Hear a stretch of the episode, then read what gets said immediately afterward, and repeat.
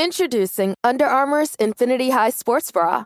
Its ergonomic design is molded to support the natural movement of your body. With cord out padding, the better breathability eliminates extra bulk without sacrificing support. And quick dry padding is Under Armour's fastest drying padding yet. When you're lifting heavy, running fast, and pushing yourself further than ever before, you need a bra that will help you go that extra mile and make you feel your best. Shop the Infinity High Sports Bra now at UA.com.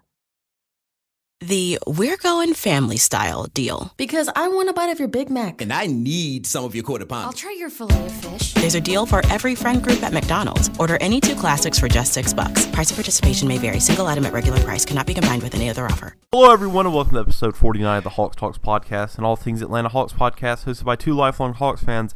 As always, I'm Jackson Redmond, joined today by my lovely co-host Logan Barnes. Go And New we York, did it. go New York, go, go New York, go New York, go. Brutal, Logan. We we did it, people. We won the series against the Knicks. We've won our first playoff series under the. Uh, Pack is I in the guess- air, folks. Knicks pack oh is yeah, in the the Knicks pack is in the air. They, Julius Randle still be alive right now if y'all like gas him up like that. Uh, we won our first uh, playoff series at, at a part of the Trae Young era, which is officially what I'm going to start referring to this as. I mean, shout out to Oh, of Schlenk, course, uh, of course. Nate McMillan, everybody else, John Collins. I mean, but the Trae Young era is off to a one zero playoff series start. Uh, we won Game Five. I mean, pretty. This game pretty much followed the same script as Game Four did. We shot like shit from three during the first quarter, and we ended up just winning. Like we we were just in control the whole time. We, but, we're uh, just the better team. It's like Yeah. it's just that simple. Better coaches, better players. that- better pizza, Papa John's. Exactly. Well, no. But uh, how how are you doing today, Logan? Before we dive into this, I mean, uh, just to clarify, this is being recorded the day after the uh, the win. So, you know, we we've had about sixteen or so hours to you know digest it, soak it all in, and feeling good. I I had previously said that uh, as long as we made it to the second round, I'd be very content with the season, and I'm sticking with that. I think anything other than being uh, like if we get embarrassed by the 76ers, I'd be upset, but this team is too good to be embarrassed like that. So I'm very happy. This this was an absolute success of a season so far, and the fact that you know it ain't over yet. We we could very easily make the conference finals. So it, it's fun. This is exciting stuff. Just you know, this is just everything that uh you know Schlenk and Ressler could have really hoped for from the first playoff run. Get, getting all the press because we had to play the Knicks. Uh, getting all the press because we beat their ass in five games. It was it, was just you know chef's kiss as Jackson would put it. But I uh I, I was I was just talking to you about the slogan like literally like five minutes ago, and like thinking about it, it didn't hit me until last night. I was like, we're gonna be one of the last eight teams to be contending for a title. Like there's like 30 teams in the NBA, and we're one of the last eight who's still gonna have a chance at winning the title in uh like the next coming days. So. Like it, saying that, oh, we made it past the first round and cool, but putting it like that, like, oh, we're gonna be one of the last eight teams to be able to win a title in the NBA, that really just like puts things into perspective how far this team has come. Because like thinking about it, like I feel like at the beginning of the season we would have been okay with like an eight seed, but like we're the five seed. We just beat the four seed who had home court advantage. Frankly, I feel like we could say it now that you know there's no three one possibilities. We embarrassed them. no, Like, yeah. Yeah, I mean. That horseshoe stuff, Logan. I said it a lot, but it actually did come true. I mean, geez, That, that's like the But- entirety of what this series was. We took the horseshoe out of Julius Randle's ass, game planned around stopping him, f- like exploited his very clear and obvious weaknesses, and they just couldn't figure it out. Derrick Rose and Alec Burks kind of uh, kept him relevant for a game or two, but literally, besides those two superhuman performances, this this series was not even close, which is kind of crazy.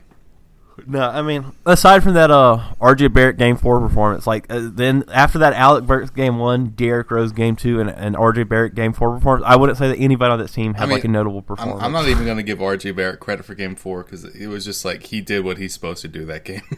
like he Yeah, just yeah. he just hit his open shots and like was able to body up Kevin Huerter, which not saying Kevin you know, Kevin Huerter is a good defender now, but that is that's a favorable favorable matchup like size and strength wise. So I I'm yeah whatever man. It's uh we were legitimately in control of this series for all but one quarter. I would say, in my opinion.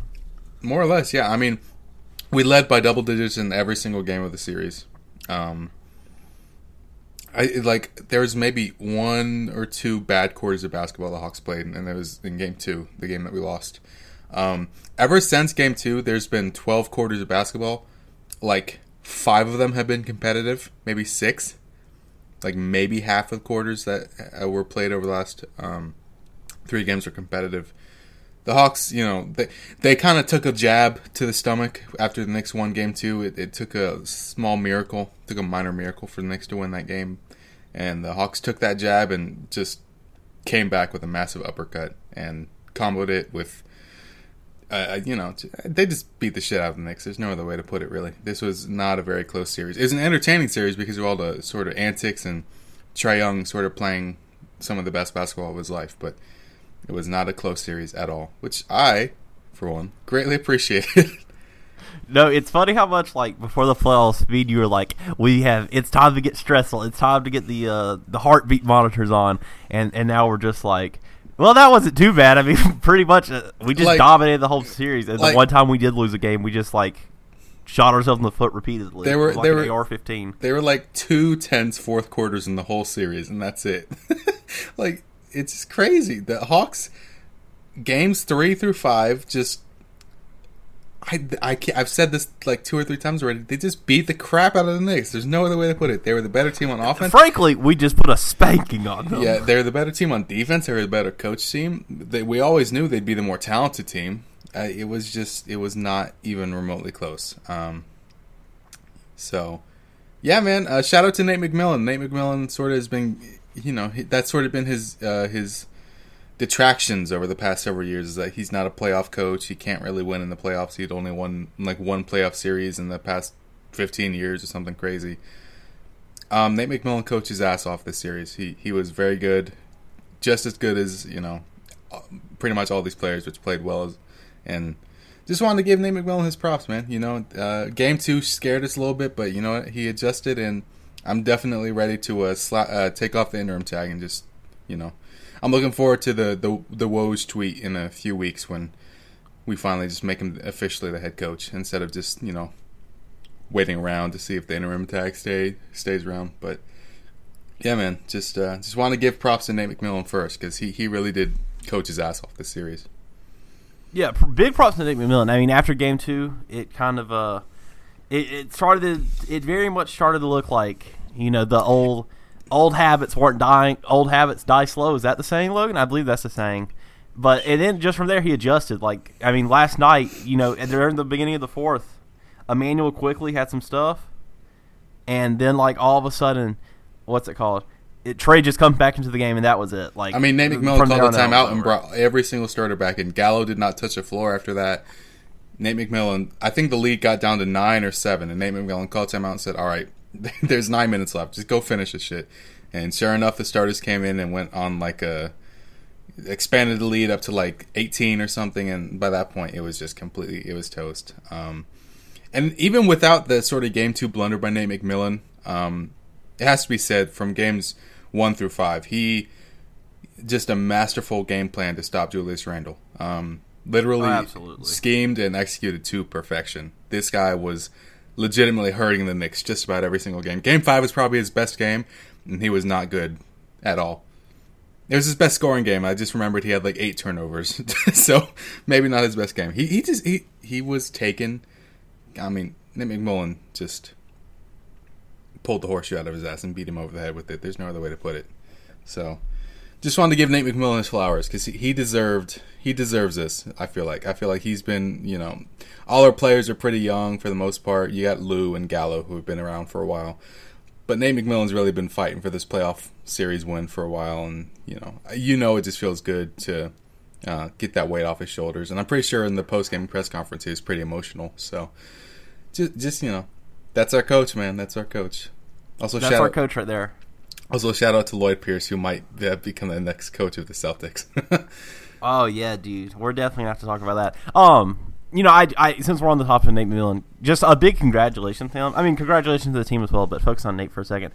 Actually, his first playoff series win since 2005 with the then Seattle SuperSonics. So that's kind of funny to think about. Like the Sonics have been gone from Seattle since 2009, but yet here we and Nate McMillan has won his uh, first playoff series since you know 2005. So just congratulations to him. I mean, obviously his post game thing, like Logan was saying, was emotional. I mean, it's nice to see. I'm definitely happy with Nate going forward. I also don't know if you saw this, but while we're on the topic of Nate, apparently after I think it was like game three, he sent straight up just sent a Trae Young a text message. He was like, "You're built for this." And then, I mean, Trae talked about how like nice it was to have like a, a coach that believes in him. So that's kind of a shot at uh, LP right there. I don't, I don't know if anybody else saw that, but I, I think I heard vaguely of that. Yeah, I mean, look, I, I do not like to get in the practice of making fun of Lloyd Pierce, but it is just, it, I mean, Lloyd Pierce would not have been able to pull this off. Um, and that's not. we would have gotten beat in six. It's possible, and that's not just to discredit Lloyd. He's a, he's a young coach. It would have been his first playoffs. You know, I, I feel like if he if he was still our head coach and we got here and we lost, you, you could kind of chalk it up to that. But Nate Mc- McMillan really just, I mean, it's not like any Hawks fans are taking like underappreciating him. Every Hawks fan sees that he really kind of saved our season. So. I'm I just, mean, you without know, Nate, where are we? yeah, like that's we're, we're in the lottery, literally. it's it's very possible. Um, so you know, just just want to make sure Nate got a good section here because he, he really does deserve it. He coached his ass off. You just just got to give him his flowers, man. He he did a great job, and I'm hoping. You know, I'm excited to see what he does against the Sixers because the Sixers are a whole different beast. They're an actually good team, whereas the Knicks were just Yeah, like no. a fake good team. No, we're now we're getting into the part of the postseason where like we, we have teams that'll be able to match us in talent, so it's going to be interesting how we adjust. I guess while we're on the topic of the Sixers, do you mind if I, we talk about it now? Uh, Joel Embiid, I, I I don't know what's going to happen there, Logan. Look, call me uh, uh, uh, optimistic, call me whatever. I don't think a partially torn meniscus for someone who has the injury history of Joel Embiid is as big as Joel Embiid and is playing basketball like Joel Embiid. I don't think that's a day to day injury. Unless I'm- the Sixers are just like, hey, like, like we're risking it all this year. Like this is our year. We're going all in. Like if you completely tear that shit, that's fine. But we have to do this, and which I wouldn't personally do. But I mean, you could also say there's some bias. I mean, you would you would think they shouldn't because it's not like the Sixers' window closes after this year. You know what I mean? Like their window is for the next several years, for as long as Tobias Harris and Simmons and Embiid and I guess Seth Curry are under contract. That's sort of like their what they build around, and they have you know supplemental pieces like Maxey and Thybulle and Shake. But yeah, man, I don't. I'm not gonna act like you know. You know, we joke here about me shadowing a orthopedic surgeon eight years ago. Um, a slightly torn meniscus pretty much kept DeAndre Hunter out for four months, and he was a lot. I mean, frankly, a lot lower usage than Embiid. He, you know, Hunter was a lot less of a workhorse. And Embiid is relied on to anchor that defense and anchor their offense. So I don't know, man. I I hope you know it sucks because I kind of do and I do don't hope that Embiid misses time because if Embiid misses time, then the Hawks very well could be heading to the conference finals. But at the same time, I like Embiid. I think he's the best center in the league. I've I've said that. I've been kind of anti Jokic. Um, Why? Why are you anti Jokic? Yeah. pretty much just I'm not anti Jokic. I just think Embiid is a little bit better. That, that's Okay, really all it that's is. Um, I don't I don't love the sort of allure around Jokic, but he, uh, Jokic is a very special talent. So a lot of it is just for jokes. But um, I, I like Embiid. I, I I think he's sort of like Trae in that, or uh, maybe I should t- say Trae is like no. This is a Hawks podcast. Embiid is like Trae. Fuck that. He plays to the crowd. He he's a good. He like he antagonizes. He feeds off that energy, and he's just he always plays well to back it up. So I hope Embiid is all right, but at the same time, if he misses a few games, I'm not gonna be. I'm not gonna shed any tears. But I I'm with you. I'm kind of skeptical. I don't know if that's a day to day thing. I don't know if if he does play, if he's going to be 100 percent because that's that's a that's an unfortunate injury. No, it is, and especially like the uh, like the long term effects from it. Like I just can't help but feel like Embiid is still. Guess what? He's still 26. Like we, I always think he's older because you know he like missed those first two like years in the league. But I mean, I don't. I just don't know. Like I don't know if I'd risk it. Like I don't. May, I mean, maybe the Sixers are just like, hey, this is it. We got to do this now. But I don't know. I just don't see why they would be. But I, I do think um, between today and the first game one of that series will be Sunday. I think between today and Sunday, Jackson and I can have a preview podcast for that uh, playoff series. Definitely a preview podcast. I, I can confirm that'll happen. So, so we don't want to dive too deep in it, but it, it definitely it, it's it's worth discussing. Like, is Embiid healthy? One, and two, how good is he going to be if he's playing on a bum knee? Right. So I don't know, man. It's uh, I, I, I do not. I hate to see it because I I do really like Embiid, but at the same time, it, it very well could be a huge opportunity for the Hawks to like ma- just just make. I don't want to say miracle season, but like just completely have one of the best. I don't know stories in the NBA in recent history, in recent memory, really. So, you know, we'll we'll see how it goes. We get a few days off. We get a few days to enjoy the Knicks win. You know, smoke that Knicks pack, smoke that Randle pack, and just. I, frankly, I'm enjoying not having to stress about basketball because as much as I love the Hawks and much as I enjoy the playoffs, I also enjoy not having to stress out all day because uh, I know that like tonight is a is a playoff game. So I don't know, man. Um, but Sunday is game one in Philadelphia. I'm not sure what uh, TV network will be on, but it won't be Bally Sports South. So Yeah. Just, oh, while we're here, while we're like giving people their flowers and thanking people, thank you to uh, Bob and Dominique. I mean, we we uh, we make our jokes about them. You know, the a la bogey. And like all those, like I mean, there's just so many you can make. You can make fun of, you know, Bob for his miscues when naming players and stuff. But seriously, thank you to Bob and Dominique for another goats, season on man. the They're the commentary. goats. go- they they make Hawks basketball what it is, and it was uh, it's always emotional for me. I said this last night to Logan. It's always emotional for me when Bob's thanking everybody, and then he's like, "But thank you, the fans, for making this possible." Like I I've been listening to Bob literally my entire life, so it really is always- crazy. Um, just uh just just thank you to them for another season. I mean, It's- th- they are Hawks basketball. it's just so cool when you have commentators that just grow up with the team. Like they were there during the Joe Johnson, Josh Smith years. Like they were there during the 60 win team. Every, like everyone remembers that that uh, famous call where Korver hit uh, was it 11 straight points, 12 straight points, and that was like one of the best calls in Nique and Bob's history. Um, and I'm glad they're able to enjoy seeing a, a new superstar come up here with uh, with the Hawks because they really do deserve it, man. They are. I just got to give them their flowers, man. They're the goats, straight up. He, uh, I don't know, man. I, I- don't want to think about when they retire because I I hope they have several, several seasons left. But They just make it so much more enjoyable, man. And uh while we're here, oh, congratulations to Marv Albert, who gets a lot of slander. Uh, he he did. Uh, I think that that was his. la- Yeah, deservedly. At this point, you know, it's kind of like it's kind of like that old dog you have that you're just kind of running into the ground, and like nobody kind of wants to like, you know, do anything with. So you're just like, oh, okay, it's still kind of here.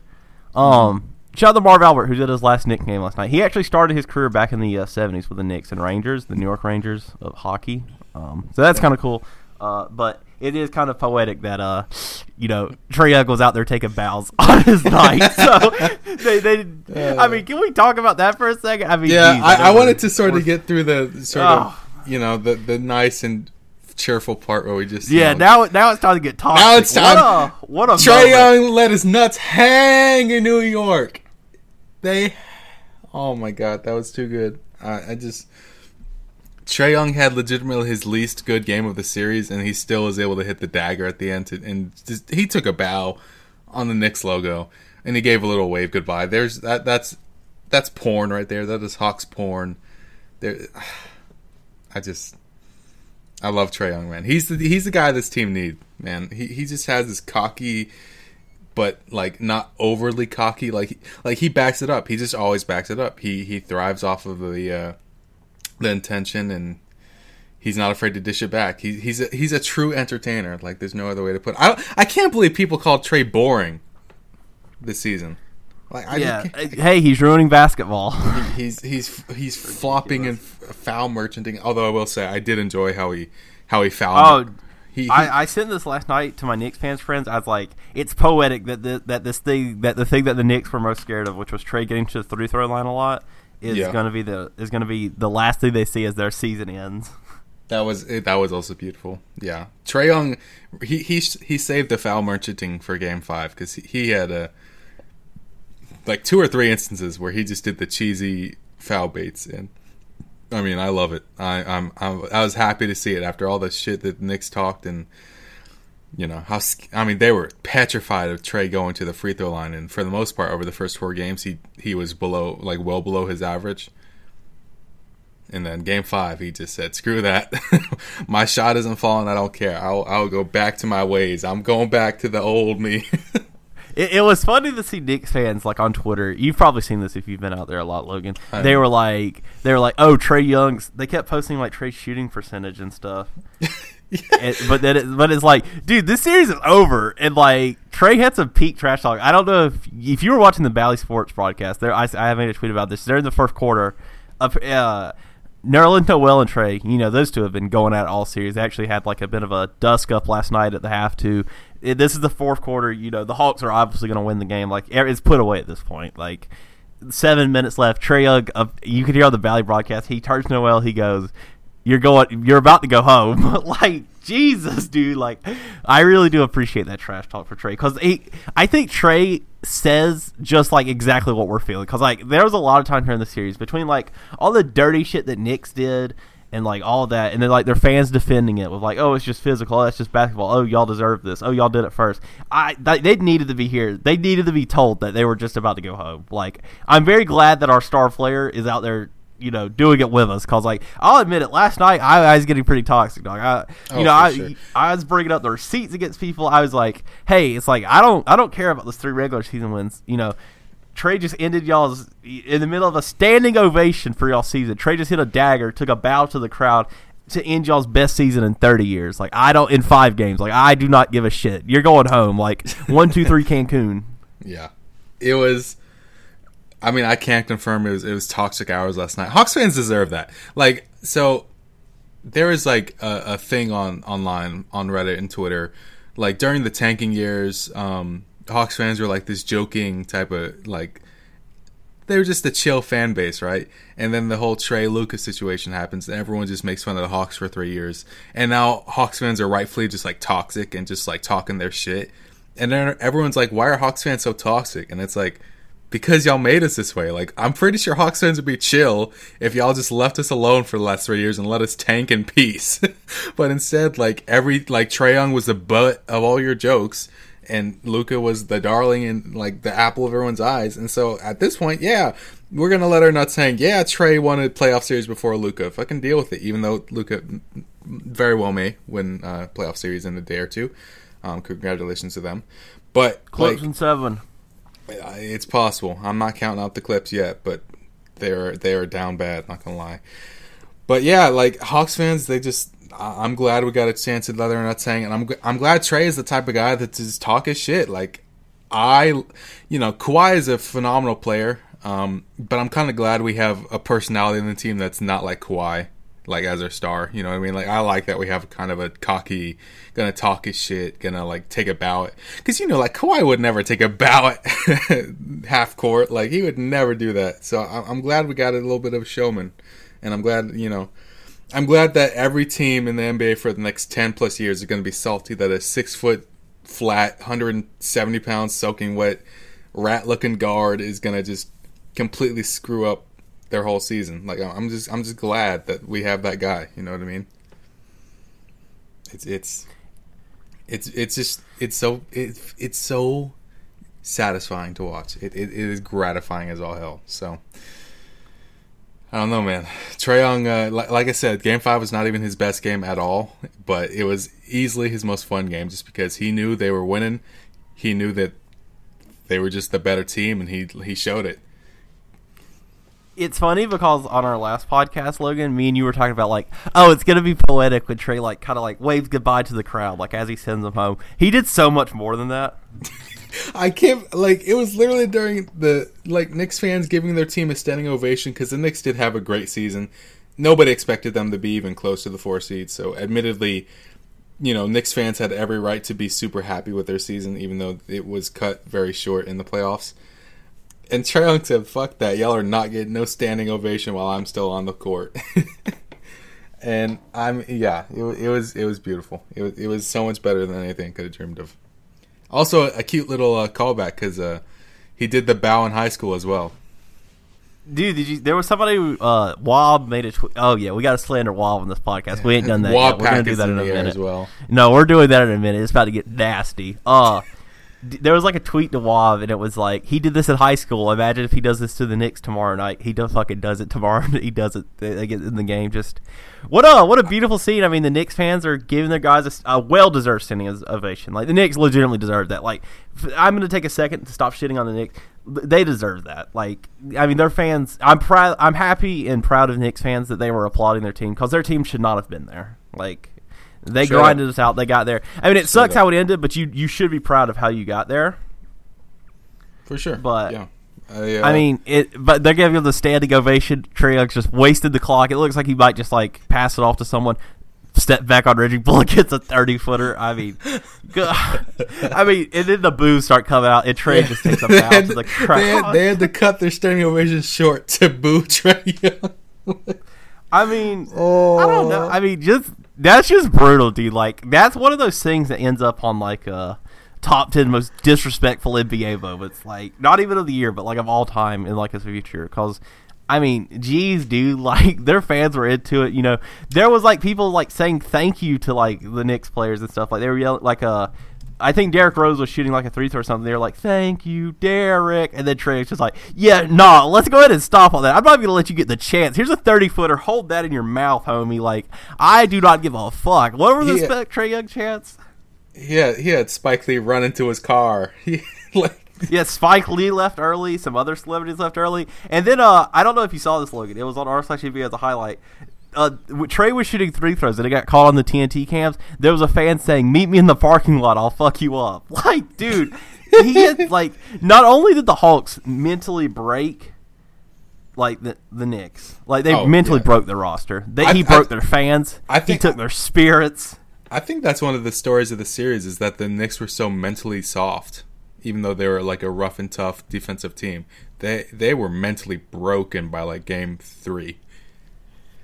It was it was insane. I mean, Julius Randle he was in his own head so bad because he was just getting put in absolute Alcatraz. That I mean, it was it was insane to watch. It was insane to watch. I never thought the Hawks would be a team that would mentally break down another team, like straight up. It, it was it was incredible. I mean, they grinded them down. He, I mean, Trae Young took their souls just the entire series. I would say by game three, the Knicks were just mentally deflated. Like they, they didn't have it. They don't have that mindset yet. I mean, I, I even say like guys like Derrick Rose and Taj Gibson were affected. Um, it got a bit chippy during last night's game. Kind of interesting. While we're on the topic of Taj Gibson, we gotta we gotta talk about that little half halftime uh scrum. Logan, I mean, Uh, that was funny. Yeah, I mean, same shit as usual, right? Like Trae misses a floater, he's on the ground, half ends. Julius Randle throws. Okay, I don't want to be dramatic. Drops the ball down on Trae's leg, I think his lap, something like that. And then Julius Randle instantly tries to head back to the locker room, just absolute bitch made. And like whatever, there's a little scuffle. Trae heads back. Noel, Nerlens Noel, who is who who definitely wins the uh, bitch made player of the series award. Experience the power of 5G with T-Mobile. With faster 5G speeds nationwide, you can upload your favorite videos super fast or game on the go. Plus, T-Mobile has more 5G bars in more places, so you can stay connected to what matters most from almost anywhere. Switch to T-Mobile today, the leader in 5G. T-Mobile has America's largest 5G network, fastest based on median overall combined 5G speeds, according to analysis by Ookla of Speed Test Intelligence data. 5G speeds for Q4 2021. See 5G device coverage and access details at T-Mobile.com. It used to be hard to find the exact auto parts you needed, and that meant spending a lot of time at swap meets. It's a different game now when you can order exactly what you need from eBay Motors. They have 122 million parts, so you can always find the right fitment. Spend less time searching and more time building with the eBay Motors app or visit ebaymotors.com. Let's ride. he was playing like a complete pussy all five games. Um, bumps Trae Young, and then Solomon Hill saw that again. Delivers another body ch- uh, body check to Ner- uh, Nerlens Noel. Nerlens Noel starts freaking out because he can dish it, but he can't take it. And uh, yeah, it, all all that resulted in uh, Trae getting a free throw to start the second half. So it was. Uh, I mean, I don't know, man. The Knicks are the Knicks are broken. That's just that's just how it was. just a beautiful, beautiful series. I'm really glad that uh, looking back on this, this was a very good, you know, first series. Like, I mean, at times, I mean, Trae, we got our signature moments. I mean, not even Trae. I mean, John Collins had his. Clint Capela had his. Definitely. Talk about Clint for a second. Sorry to interrupt my little speech there. I mean, Clint goes out there pregame press conference the day before. He's like, "Hey, it's like we're sending on vacation. It's like go ahead and get those, go get those flights to Cancun booked. Go ahead and get those, Go get go get to those vaca- vacation homes. Go get back to California, your hometowns. He's like, because after this, you're done. I'm putting I'm putting you in the dirt. is He said, "What you gonna said. do about it?" He said, "What are you And gonna he, he do?" and he said he said you'll do fucking nothing is what he said. Really, He- you know, R.J. Barrett Capela was was pressed. He said they're going to yesterday. win, and Capela just goes out there plays like probably one of the better games in his like playoff career. Just. I, I that's just hilarious. Julius Randle was like, I don't give a damn what Clint Capela says. He said, was like, "I don't give a hell." uh, Derek was like, I'm not going to trash talk with Clint Capela. yeah, It All was, that uh, culminates into just one of the best Clint Capela games of the playoff career. So very much prop to Clint. I like when guys talk their shit and then not only back it up, but back it up in such a big way. Yeah, Clint was. I mean, you could definitely make the argument he was the best player on the floor last night. He just he did his typical thing on uh, on the boards and on defense. He just he's he's a force, man. And then then uh, a non talented offensive team like the Knicks, they just don't know how to solve that. You know what I mean? Like it's just it was it was crazy to see. And Capela got a couple. I think he got a couple steals as well. I think I remember one or two. Um, I don't. I don't think he missed a shot as well. He he had some very big buckets in the first half when the offense was sort of staggering for the Hawks. Yeah, man. Capela backed his talk up. He was he was phenomenal. It- It's. Uh, I mean, talk's cheap, but you know, action speaks so much louder than words. And and while So we're ta- he, he was just out there. while, while we're back to giving uh, players flowers, I just you know, b- round of applause to DeAndre Hunter. I, I like this guy is holy crap. DeAndre Hunter is going to be extremely good. Like he's already very good. DeAndre Hunter is going to be a force. Um, that guy, he's special, man. He he really is. He's he is like made in the lab to lock down the other team's best player. Like just Dude, those mid ranges he takes, those are beautiful, dude. Like They that's such beautiful. like a different from thing from an offense. So You have John and Capela who are like rim rollers. John who pops out for three. Kevin Huerter, Trae Young, Lou Will, guys who take like deep threes. Gallo as well, Bogey as well in that. Jeez, we have a lot of those on our roster now that I start naming them. And then you have like guys like Reddish and Chris Dunn and Kongwu who are mainly like defensive guys. They don't do much on offense. At least at like a level to where like you're comfortable with them being like out there for offensive purposes. And then you just have DeAndre Hunter who's just like, yeah, I'm gonna go out there, I'm gonna lock up R.J. Barrett, Derrick Rose, Julius Randle, you and I'm also gonna come back and shoot mid ranges all, I was over, gonna say, all, you- over all of you. You have DeAndre Hunter, who is all those things you just mentioned. But like- then he's just like, yo, hold, Ima- hold on, Derrick Rose. Congrats on being uh, the MVP a few years ago, but hold this mid range, dog. Imagine if Hunter is able to like gain the ability to shoot threes off the dribble. Like, imagine how insane of a player he'd be if he could add that to his bag. I mean, he he. uh I mean, it, speaks volumes to the fact that we turned to him to stop Julius Randle, who is a, a big, strong power forward. We turned to him to slow down Derrick Rose, who is a shifty, athletic guard. He uh, De- DeAndre Hunter played a few minutes at center for us in a couple like niche lineups. Um, he ran some pick and roll in, in the offense. He ran pick and roll a couple times.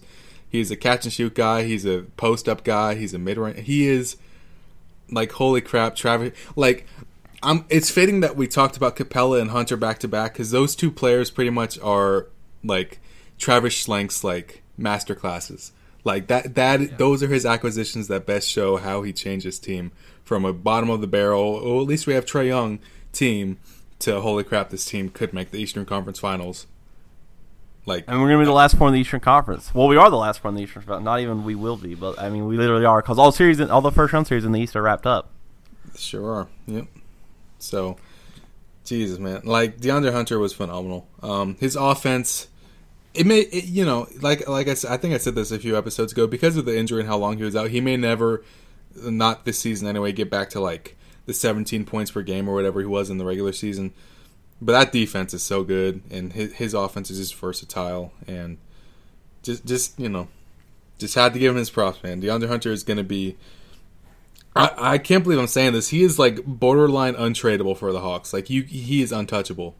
If if you trade DeAndre Hunter, it'd have to be for like a top 15 player in the league. Like it'd have to be for Anthony Davis or some shit. Like he, I I just I I am I'm in awe of how of how much better he is this year than last year. Like it is insane the leap he took. I almost wish that like I, I just I, I don't even know, man. It's crazy. It's crazy. I, I'm I'm hoping that he uh, keeps it up next season because I want to see him take home the uh, most improved player award. I really do. I mean, just I don't know, just a, a, phenomenal series by really everyone. And then also, this really can't be stated enough. You actually made a tweet about this, Logan, and you know, of course, who's going to be the one to bring it up. Uh, Onyeka Okongwu, a master class of a game, like, like one of the best games of his career up to this point last night. Beautiful, it may, man. It may well Offensive have been his rebounds best game. are clutch. Um, it, it, it, very might well have. It was either that or the Suns game. Those are one A and one B for sure. Um, Okongwu was phenomenal, straight up. I, you know, I, I've taken my licks. I guess I said he probably shouldn't play in the playoffs, which I wasn't trying to diss the guy. It was just he's a rookie and he didn't get a lot of minutes in the regular season. And it, you know, last night he's he said, I mean, he was just he was phenomenal. He didn't play a bunch, but he made impact plays like the entire time he was out there. He had like four or five offensive rebounds. He had that huge block on Quickley.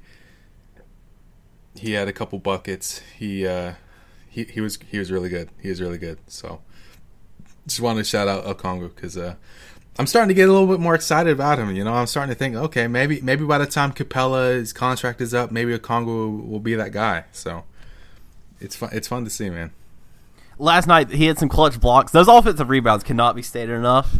Oh, I mean, just sure. a phenomenal game from An- Onyeka Kongu for a guy who you know, you know, this season there were some doubts about him. We saw how raw he looked, and we were like, uh, we were like, oh yeah, like you know, he needs a few years for them for him to go out in a playoff series, and like let's let's not sit here and like downplay like the Knicks. Like the Knicks big men were definitely not an issue this series. Like props to Noel and Gibson, like for like those guys to not be like they they actually played their cities in the role. For they the played Knicks. they played well. They played their role. Taj Gibson was arguably their second best player that whole series, like straight up. it, it, yeah, it, they uh, the Knicks centers play their role, and Okongwu still just went out there game five. He really like. I feel like that block on Quickley was sort of the dagger. Like Okongwu's little stint where he was able to stand his ground and um, make sure that even while Capela was resting, they still had an anchor on defense. I that that really sort of deflated the uh, the Knicks. I feel like that may be the sort of underrated dagger of the night was just Okongwu's sequence. So yeah, just wanted to give Okongwu his, his props. Uh, I, I'm gonna say this now.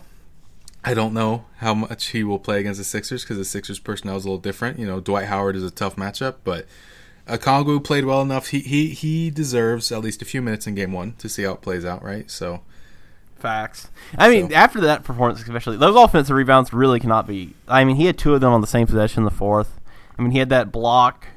I mean, a phenomenal game. He he's he's going to be a talent in this league, man. So props to Okongwu. He's starting to look like, for as much hate as we got on that pick from like uh from like kind of like the draft analyst type guys. I'm going to call him out. The loony bin. Yeah, I'm calling out my my own collective right here. Those guys are hating on that pick you know what? Uh, Hold your L, boys. A good game from Okongwu, who was who was at the times during that stretch of his was the best player on the floor, like for both teams. I, that's I mean Trae Young was on the floor. Uh, last night the dagger was hit when Lou Will uh, rotated the seams on the ball and just knocked down the three. I think that's I think you could argue that as well because the Knicks had a lot of momentum there, and, and Lou was able to put the uh, the bleeding to a stop. So that that's a good point. That may I think that that may honestly be the true dagger. Like that was the point where, I mean, we couldn't hit a three all night. I think we shot like seven for thirty from three or something ridiculous, and Lou was able to just knock down the most important one of the night. He's So in the corner, rotates the He- ball, he- get the seams how he likes it. he Oh, had four seconds. Four seconds to shoot that ball. Like the Knicks, if Tom Thibodeau needs to work on one thing, like with his scheme on the offseason, it should be why the hell is there so many open corner threes? Like uh, it was. why is there so many open threes in general? Yeah, he's lucky the Hawks didn't shoot very well on them. If the Hawks shoot like what you would expect an NBA team to shoot on wide open corner threes, one, this is a four game series, and two, every game is by like 12 points or more.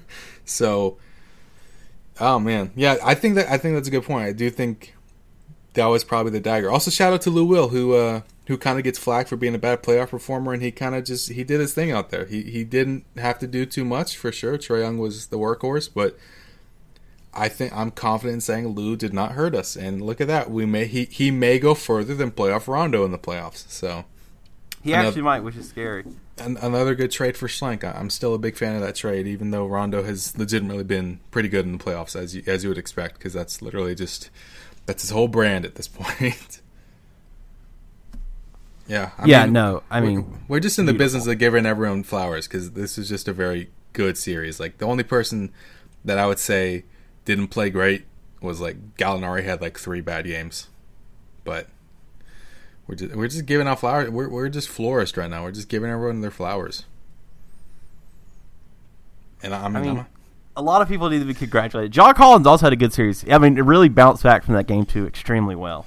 Yeah, for sure. John Collins, uh, he's just shown he's a, he's like a glue guy. He just keeps things together.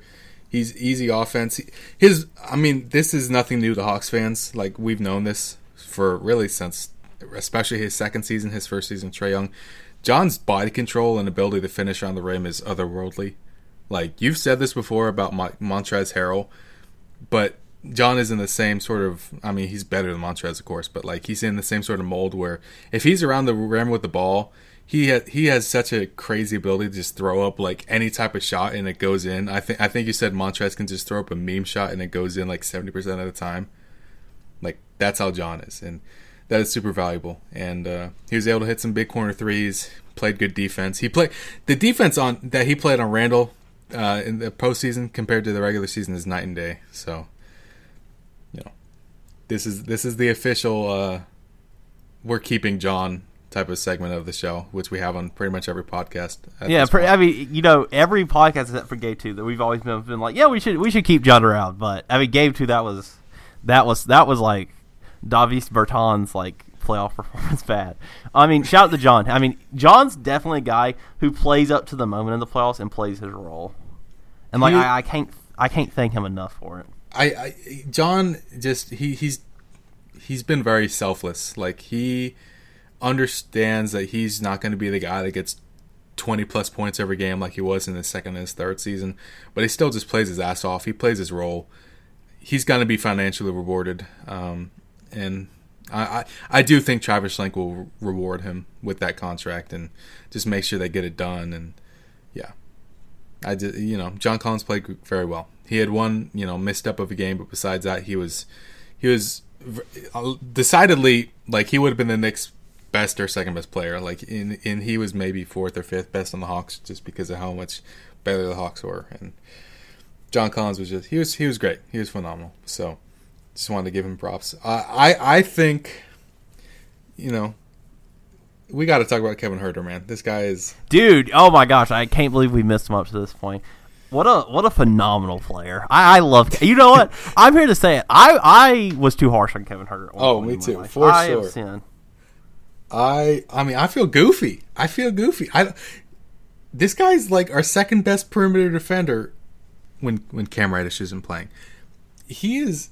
I mean, he's crazy, man. The the growth that Kevin Huerter has seen is, I mean, it, it's it's a sight to behold, man. It's crazy. He uh, I don't know what Nate is teaching these boys, but he taught them how to defend straight up. So- Yeah, he, he said, Kevin Huerter, you're becoming like one of the best defenders on the team. And I was like, wait, what? That guy had a worse defensive Raptor score than Trae Young like two years ago. Like, what? What? What is that? Yeah, it's um another contractual sort of situation there. I, you know, luckily we, we don't necessarily have to worry about that for another year. But if we're able to wrap Kevin up with an extension this offseason, because we all know we'll we'll extend Trae, like we'll give him his max.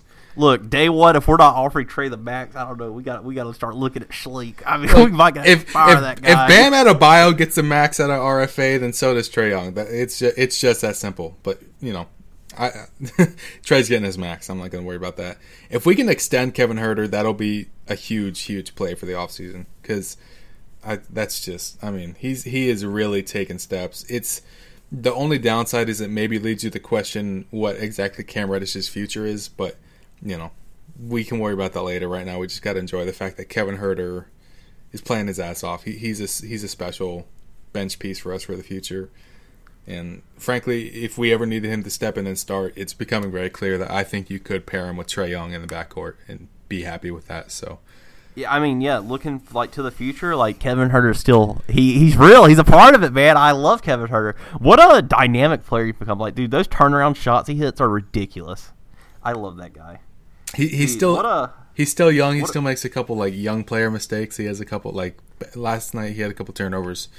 Um, but the the strides he's made on defense alone are just like insane. So Yeah, man. We're, we're just going down the roster at this point. Shout out to Brandon Goodwin. Shout out to Skylar May. like, it, it, I mean, Yeah, Brady Good was at the game. He traveled with the team, so I'm glad to Yeah. see that he's getting healthy enough to where he can do that. So, you Yeah. know, obviously happy for Brandon. You know, I don't want to see anybody sick. Skylar Ray's played in the playoffs. Bruno Fernando Fernando j- did not even show up. So, no, he sad. showed up. Bruno Fernandez is like our, our bitch mob enforcer. Like, if there's a fight going to go down, we have Chris Dunn, who, I mean, I was actually talking to my friends about this last night. Look, if the Hawks get into a fight, we're actually well equipped because Chris Dunn, you know, that guy's always ready to fight someone. Like, I don't even know why. That dude just wants to fight. Like, you can see it in his eyes. Like, that dude just wants to fight. I mean, then we have Cam, who listens to the NBA YoungBoy. They're actually friends. I didn't know that, but someone actually told me that. And so, I mean, obviously, anybody who listens to NBA YoungBoy and then is friends with NBA YoungBoy is ready to fight. And then we have Bruno Fernando, who's just like big, and then Solomon Hill, like the same thing as Chris Dunn, like he's always ready to fight. Yeah, also shout out to Solomon Hill. He was he he is he loves his role of being enforcer. Like he played his minutes in the regular season. He was like fourth on the team in minutes. He understands that's not going to be the case in the playoffs barring injury. So he just he he enjoys his role of being an enforcer. So uh, Solomon Hill's another guy I hope we bring. Honestly, at this point, I want to just run it back with this roster next season and see what we can do. Hopefully, when You could probably make a few minor upgrades. yeah, for sure. Like maybe backup point guard, you'd have to really look at, see if you can make an uh, an improvement. Um, of course, we have our draft pick, um, twentieth overall, so there'll be somebody there, That'll be traded for a star. maybe.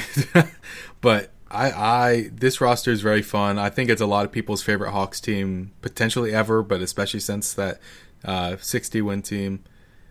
I don't know. I would be super content to more or less just run this roster back because I mean, seeing them gel together, seeing how all the pieces just fit together, it makes sense. There's shooting, there's rim running, there's defense, there's you know catch and shoot guys. There's guys that can shoot off the dribble. There's, I mean, it just works out really well. And um, you know, even guys like Tony Snell who didn't play much this series, you gotta love him, man. Like 50, 50, 100 season, like it's just it, it's insane. So I don't know, man. I this is it's just uh anytime you beat ass like that in in the playoffs as the lower seeded team, you just got like like I don't think Sixers fans are feeling crazy that they beat the Wizards in five games, but the fact that we beat the Knicks in five games is just like it's, It's, made different when you're whole the four and five seed match because those are like Yeah. theoretically off of seeding. Those are the closely matched teams. Yeah, it, it just feels different. It, it's also I, a very weird fact. That's the first time the Hawks have won a series in less than six games since like 1970. Wait, what? Yeah, because remember that remember that 61 team like took took them six games to beat the Nets. It took them six games to beat the Wizards. Um, the year after. Oh that. yeah, jeez, what? Jeez, Yeah. now that you mention, it, I'm like, wow, those teams suck, dog. Yeah, and the Joe it pays Johnson to have a star. Yeah, man, no joke. Also pays to go against a team that is just a bunch of role players, but is what it is. No, I mean, yeah, that, that's also true. I mean, you know, shout out to the Knicks. They definitely can improve. I look forward to seeing what they do with their team. Like, They do- even though their team is full of Bush League play. Can we talk about that Bush League play by Randle and Hunter last night? That was actually kind of disturbing. Wait, no, it was Gibson who did that. Gibson, Randle threw I think five elbows in the series. Yeah, Randle threw an elbow that connects on Okongwu's chin. Okongwu gets right back up, walks over to the Hawks bench. I love that fucking kid, man. He's just he's just like fuck. I don't give a fuck. Like I'm gonna get up. Like there's some teams out there they'd be you know trying to fight each other. Our team just stays so composed. Like you could tell that definitely this series the the Knicks truly did look like a bunch of thugs. Frankly, like I don't, I don't know what else to say other than that. Like as politely as I can put it. I mean straight up, they just. They, they, they did they did play like thugs this series, dude. Like their thug bullshit got so annoying. Like you're down by a thousand. Like this is over, dog. Like especially when like it, there comes a point to where like when you're tripping star players, that's bad. And then when you're going out there and attacking rookies like Okongwu of elbows, like dude, like what are you doing? Like that stuff in hockey, Logie, Lo- Logan, as a hockey player, you can probably uh you can No, probably that's- befriend that's bush league If in someone hits a rookie, if someone hits a rookie, there's going to be some blowback, and there was some blowback, and it was provided by Solomon Hill.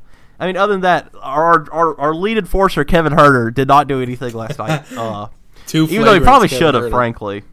I mean, frankly, Kevin Huerter probably should have done something. I mean, I would have, I would have liked to have seen some more blowback from the Hawks, but also that Solomon Hill stretch where this, where Solomon Hill just walks onto the court with the halftime minutes. He's like, "All right, time to get my checks. I'm gonna start playing like a thug, yo." He, he, he goes over, pushes Randle away, walks over, bumps Noel, gets off in his face. I mean, gets a technical foul, hits, doesn't play again. Like that, it's just hilarious to me. I mean, Trae kept the composure. You know, got the ball thrown on by Randle, picks up the ball, walks away. Reggie Bullock tries to get in his face, walks to the locker room. Noel shoulder bumps him. He just walks right past him, shrugs it off. I mean, dude, that composure from a young team. It's. I mean, it's, just something you don't see. And for you know, it's all the people who've you know. I just want to say this, Logan, real quick. For for all the people out there who have ever like been like, oh, Trae acts like such a teen girl on Twitter. In real life, he's so much more different. So just props to him. You know, he kept his composure big time when he needed to. So did the rest of the guys. You know, guys like John Collins, Okongwu, Capela, who were frankly just like playing against like football players out there at times. So proud of them. We have I mean, our Hunter core. as well. Hunter had a few dirty plays done to him as well this series. We have our core that keeps its composure, and then we have the end of the bench mob, which is their enforcers. So it makes sense. It works out. But yeah, I'm, I'm glad to be done with the Knicks bullshit, just because I, the Sixers, like, they're actually talented. So I don't think they're gonna have to resort to bush league shit. You know what I mean? Like the Knicks, they had no other answer. They had to try and trip Trae Young. They had to push and elbow and and blow in Trae Young's ear and like do all that whack shit. The Sixers are actually talented, so I, I, you know, they're a physical team as well. It's it's Philadelphia. You know, you you already know that there's going to be chance in the Sixers home games as well. Like, I mean, you know, it's predictable, but they actually have talent. So I I, I do think the uh, the Bush League shit is mostly done with. Um, now in the playoffs, it's all it's just the real teams, man. It's the real teams that deserve to be there. It's the real teams that know that this isn't the time to play like a bunch of idiots just trying to you know hurt each other. This is this is real basketball. This is the chance to win a championship, and there's there's things more valuable than just like tweeting out that you uh, running it back in the A because you're with the shits. You know what I mean? They, Yeah, they- they- I mean Reggie Bullock actually did kind of. Sh- I mean, he had some like nice threes in the first quarter, but besides that, I don't think anybody's with the shits on that team. No, that that team, they they just like their only good player throughout the series, Derrick Rose, was just completely out of gas by Game Five, and so they just, they just stood no chance. None of them were with the shits, man. None of them were with the shits. So, hey, man, I am happy that they are home now. I hope they enjoy their vacation, and uh, we'll we'll enjoy. what is it? One, two, three, Cancun. Yeah, one, two, three, Cancun. We'll we'll enjoy having at least four more playoff podcasts, baby. they can enjoy Cancun. We'll enjoy Pod. uh, man, I, I, are, are we uh, ready to wrap this up? Yeah, I, I don't. I don't have uh, much I want to say at this point. I mean, just you know, proud of all the guys. Like I really. I mean, we've said we gave everybody our flowers, but there's still much more to go. Twelve more wins left, baby. We're coming for that fucking title. You know we what? go. We've made it here. We've made it past our first actual like. I think me and you decided like after the first game of the series, like, oh, we need to win this. Now we're playing with house money. I'm ready to be on my Knicks fan shit when I said that. Now we're playing with house money. I would just go out there and just let it go free, bro. Like at this point, we get swept in four hell of a season. We made it against the Knicks. Played very good against them. But like, bro, we should just be shooting to win the title at this point. Like, fuck it, just leave it all out there. Like, we have nothing to lose. I'm with you. Hopefully, hopefully Nate sees it the same. Like I, I mean, I, man. I, I don't think they view it the same. I think they view it as we can beat this team as well, so let's just go out there and win. You know what I mean? Whereas I think fans, I think for the fans, it's all right to view the series a little bit as house money because, you know, we're facing the one seed, man. We're facing a team that very well, if it was an 82 game season, the Sixers could have won 60 games. You know what I mean? Like, I don't think there will be any shame if we lose to this team because this is a team that is on paper better than us anyway. They are deep into their playoff window. They are supposed to be here. The Hawks are not maybe supposed to be here yet. So, but that being said, our team is talented enough and well coached enough to beat these guys. You know, not just in one game, but in four games out of seven. So, it'll be fun to see. It's going to be a very different type of matchup because the Sixers personnel is just so much better. But we can talk. We can go into more depth about that on the uh, preview podcast that'll come out before game one. So. Oh, also, before we end things and we start doing like our little goodbye and wrap up, credit to uh, Hawks Twitter CEO Truvane. What a what a fire tweet last night. That video I retweeted if you want to go see it. It's on my Twitter. That that that thing legitimately made me laugh. If you want a summary of the series versus the Knicks, just go watch the video. Hilarious. I mean, what a what a fire fire post. Anyways, Uh, I guess that'll do it for episode 48 of the Hox Talks podcast. As always, I've been Jackson. That's been Logan. Thank you for uh, everyone who's been listening lately. You know, numbers are always looking good, especially looking good during this playoffs run. Uh, if you would like to financially support Hox Talks, you can go to patreon.com slash Hawks. That's patreon.com slash H-O-X-T-L-A-K-S. And you can go ahead and, you know, we have several tiers and you can uh, financially support me and Logan directly. You know, anything's appreciated, but also just listening is appreciated as always. Um, follow us on Twitter at Hox Talks. That's the official Twitter account of the Hox Talks podcast. Follow me on Twitter, Jackson Redmond underscore, and then follow uh, Lo- Logan at Loggy Hox Talks. That's L O G G Y Hox Talks. And yeah, you can go ahead and get in tune with us on Twitter. You know, me, I mean, me and Logan have been tweeting more. You know, we, are trying to engage more out there. You know, we, we both have some fire tweets. I'm batting about a thousand this playoff series. I'm not, I mean, I'm not going to sit here and lie. No, you are. I you mean, you pissed people off with that Dame tweet, man. You that Dame tweet was deserved. That I mean, hey, who got the last laugh though? Who got the last laugh though? We hey. Hey, I don't care about who got beat. It's about who got turned to ashes. Uh, you know, hopefully the, the Blazers go ahead and get packed tonight. You know, not try to see that guy Dave in the playoffs any Jesus. longer than I have to. Let you know that dude starts hitting clutch trees. I'm getting I'm getting text messages. I'm done with it. I'm over it. Frankly, You deserve it Credit at to Solomon. Hill for being the uh, funniest Hawks player on Twitter. And we'll see Yeah, you on episode 49, the playoff preview for round two against the 76ers. As always, hope you have a uh, good, you know, good Thursday and Friday. Good start to your weekend. We'll be back on the playoff preview podcast, episode 49, and then episode 50 will actually be special because it'll be round two, the first game. We'll see you then for those podcasts. As always, thank you for listening. Love you. Goodbye. When it comes to LASIK, Dr. Boutros and the Eye Center have led the way for the past 25 years. Today, this tradition continues by being one of the few practices in the country to offer you iDesign 2.0, using the same technology as the NASA James Webb Telescope. And in the hands of an elite surgeon like Dr. Boutros, more patients are seeing 20/20 or better after LASIK. Right now, enjoy 20% off iLASIK with iDesign. Go to theeyecenter.com or call 888-844-2020. Some restrictions apply. Introducing Under Armour's Infinity High Sports Bra. Its ergonomic design is molded to support the natural movement of your body. With cord out padding, the better breathability eliminates extra bulk without sacrificing support. And quick dry padding is Under Armour's fastest drying padding yet. When you're lifting heavy, running fast, and pushing yourself further than ever before, you need a bra that will help you go that extra mile and make you feel your best. Shop the Infinity High Sports Bra now at UA.com.